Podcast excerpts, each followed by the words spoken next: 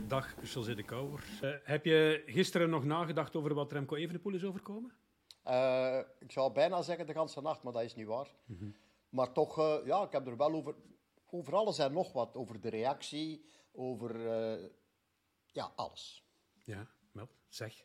Vertel. Wel, uh, ja, de reactie was, was uh, typisch van iemand die zichzelf eigenlijk een beetje, ja, zo een beetje schuldig voelt of niet schuldig voelt. Uh, en dat je in het begin niet wil toegeven. En dan uiteindelijk toch tot de conclusie komt van, ja, ja, eigenlijk, achteraf bekeken was het wel mijn schuld. Wat eigenlijk goed is, want hij heeft het toegegeven dat het zijn schuld was voor een gedeelte. Gedeelte schuld, maar die lag dan toch wel voor het grootste deel bij hemzelf. Ja, oorspronkelijk zit hij er natuurlijk middenin. Is het uh, een andere blik dan de blik die wij hebben vanuit de helikopter? Hij heeft dat beeld ook gezien uit de helikopter en zei dan ook: Ja, ik stuurde uit om uit het gewoel te komen om de sprinters eigenlijk hun ding te laten doen. En dan komt er nog een sprintersploeg van achteruit. Ja, maar hij maakt daar wel de fout. De... Hij maakt daar wel de fout dat hij naar links kijkt, terwijl eigenlijk hij stuurt uit naar rechts. En dat hij eigenlijk hier rechts in de gaten moet houden, wetende dat het daar nog breed was. Er was mm -hmm. nog veel ruimte. Maar ja, je moet toch nog altijd een klein beetje ervan uitgaan dat Remco niet, nog niet heel lang koerst. Mm -hmm. En dat soort zaken nog niet zo heel vaak heeft tegengekomen. Dus dat ja. zit ergens toch nog een klein beetje in, in, in zijn DNA, zal ik maar zeggen. Oké, okay, dat leer je dus aldoende en aldoende. Uh, door ervaring op te doen. Drie spurts gereden in de Giro, drie keer een andere winnaar. Na Milan en Gross is het nu de beurt aan uh, Pedersen. Maar vooral, José, laten de Marquis en Clark daar een gigantische kans liggen. Ja, en zo twee goede renners, twee ervaren renners. Mannen met uh, mannen op leeftijd, mannen die gerijpt zijn. En die dit laten liggen, uh, ja, laten liggen eigenlijk in de... Want ze hebben goed onderweg meegewerkt, allemaal samen, mm -hmm. met z'n tweeën dan.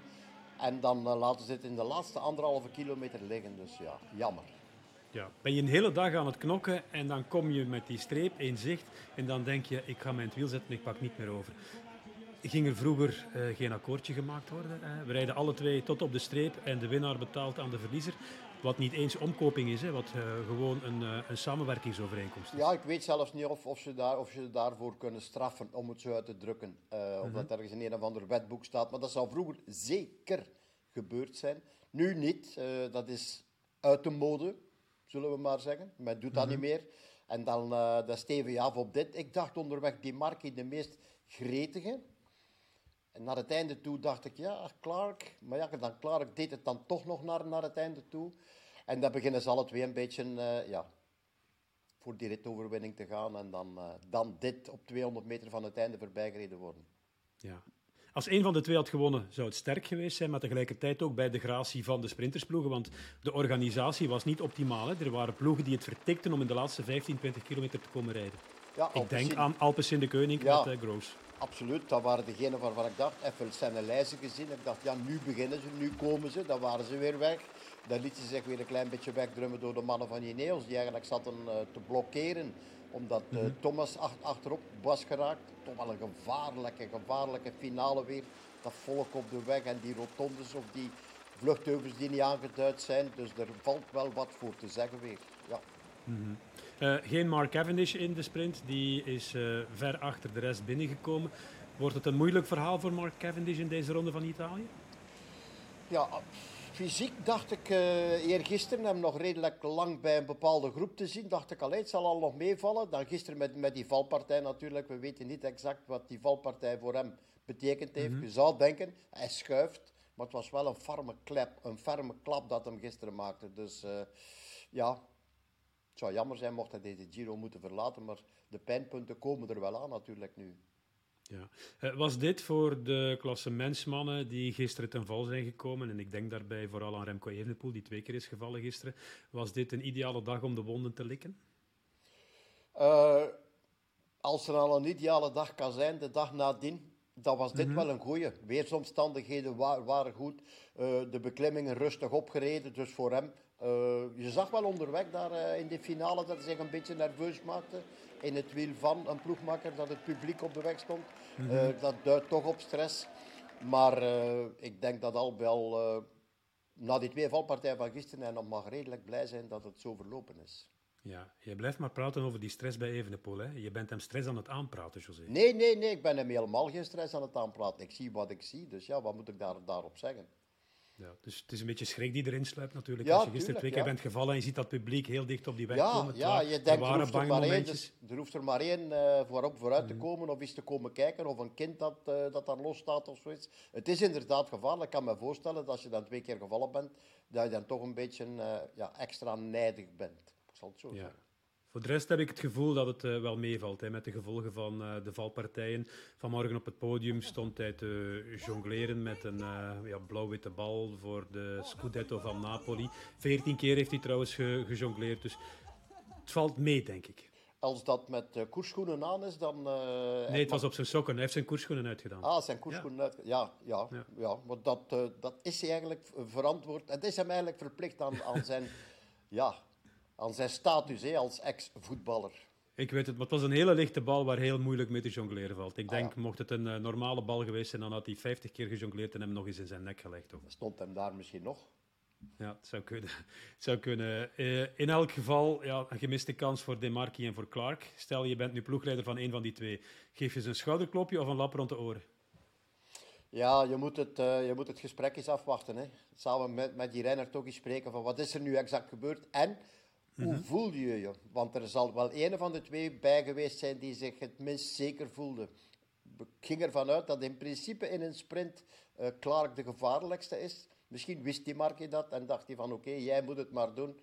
Eh, misschien voelde Clark aan, eh, onderweg aan zijn benen dat die Markie misschien toch steller, sterker was dan hij zelf. Dus daarvoor moet je even spreken met, met je renner, denk ik. Ja. Morgen zijn we een week ver in de Giro, José. Morgen al dag 7 met een belangrijke rit. Daar gaan we dadelijk over hebben. Maar voor we daarover praten, gaan we eerst eens naar eh, onze man in eh, de Giro. En dat is nog altijd Renato. Schotten. En zo staat uh, Leknesund na Napels weer met een roze trui te pronken op het uh, podium. Daags voor de bergrit richting Gran Sasso, Campo Imperatore. Een rit die op uh, twee benen hinkte. Ongelooflijk eigenlijk dat die twee nog, nog lieten ringeloren in de slotfase. Maar met Mats Pedersen kreeg de etappe uiteindelijk wel een hele mooie winnaar. En misschien nog het belangrijkste van allemaal vanuit Belgisch uh, standpunt was dat wereldkampioen Remco Evenepoel de etappe probleemloos heeft doorstaan. Remco Evenepoel, hoe verliep de etappe? Goed. Um, snel, snelle etappe naar gelang het profiel. En, altijd goed van voor in de afdalingen. Ploeg heeft weer goed werk gedaan en veilig binnengekomen. Dus uh, ja, toppen. Geen naweeën van de val, de dubbele val van gisteren? Wow, stijf been, maar ik ben niet gelost. Dat is al goed. Morgen de bergrit, de beruchte tweede dag na een val. Kan dat je nog parten spelen? Zal er niet komen.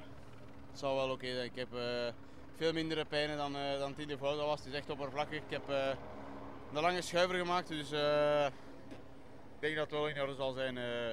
ik heb goed kunnen losrijden vandaag. Dankjewel en succes op Gran Sasso. Dan de vooruitblik op morgen. Morgen een uh, etappe van Capua naar Gran Sasso d'Italia, Campo Imperatore. Dat is een etappe van 218 kilometer met een aankomst bergop. Een uh, lastige aankomst uh, bergop. De test die we een paar dagen geleden niet kregen, gaan we morgen krijgen zeker? We gaan ervan uit, hè. We gaan ervan uit dat er morgen Durf je je wel... niet meer uitspreken? Jawel, jawel, jawel, ja. Morgen krijgen we zeker koers. Of er rijdt een kop, koproep weg en die sprinten voor de eerste plaats, wat perfect zou kunnen. Als mm -hmm. de mannen van DSM of de andere ploegen dat toelaten. Maar dan gaan we toch zeker koers krijgen daarachter. Vooral in die laatste beklimmingen. Een hele lange, die heel langzaam begint met stukjes op en af. Maar wel 40 kilometer lang in totaliteit. Maar vooral die laatste 5, 6, 7 kilometer. Mm -hmm. Na een rit van 200 kilometer. Meer dan 200 kilometer. De zevende dag. Zware week toch wel, wel geweest, ondanks alles. Dus we gaan morgen... Uh, of ik weet er echt niks meer van, maar morgen krijgen we verschillen. Oké, ja. Uh, morgen, zoals je zegt, die laatste 7 kilometer 9% gemiddeld, met pieken tot 13%. Daar kan je als klimmer echt wel iets op uh, gaan doen. Hè. Gaan we morgen weten of leren of die valpartijen van uh, gisteren sporen hebben nagelaten bij Remco Evenepoel? Niet alleen bij Remco. Ook bij anderen, mm. ook bij Roglic, ook bij anderen. iedereen heeft wel al in de klappen gedeeld. En uh, we gaan nu kijken wie, wie eigenlijk, uh, want die tijdrit heeft een beeld gegeven van dat Remco 20% beter is. Allee, bijna, nee. x aantal procent beter is dan de rest. Maar dat is niet de waardeverhouding die we morgen gaan zien. Het zou kunnen zijn dat hij morgen ook beter is, maar het verschil zal minder groot zijn dan hetgeen we gezien hebben in die tijdrit. Dat Ja. is een ander verhaal. Morgen krijgen we toch eh, ja, een klimpartij die we nog niet gezien hebben, waar we nog geen waardes van die anderen gezien hebben.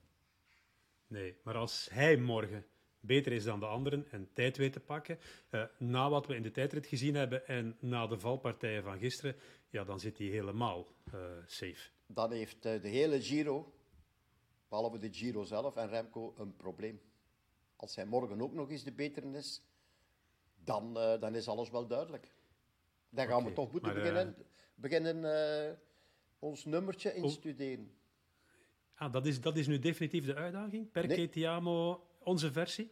Maar we hebben gezegd dat we zondagavond na de we tweede tijdrit we gingen wachten, beslissen. Dus maar ja, als we we, gaan, morgen, we gaan, als we morgen ook al iets wijzer zijn, dan komen we toch weer een beetje dichter. Hè? Dat is waar. Dan gaan we er morgen nog eens over klappen. Maar eh, laat ons nu vooral rustig blijven, de nacht ingaan eh, en eh, morgen afspraak maken. Goed slapen, goed eten en drinken en handjes boven de dekens en morgen vol een bak. Komt in orde, José. Hier zijn mijn handen. Tot morgen. Arrivederci, capo.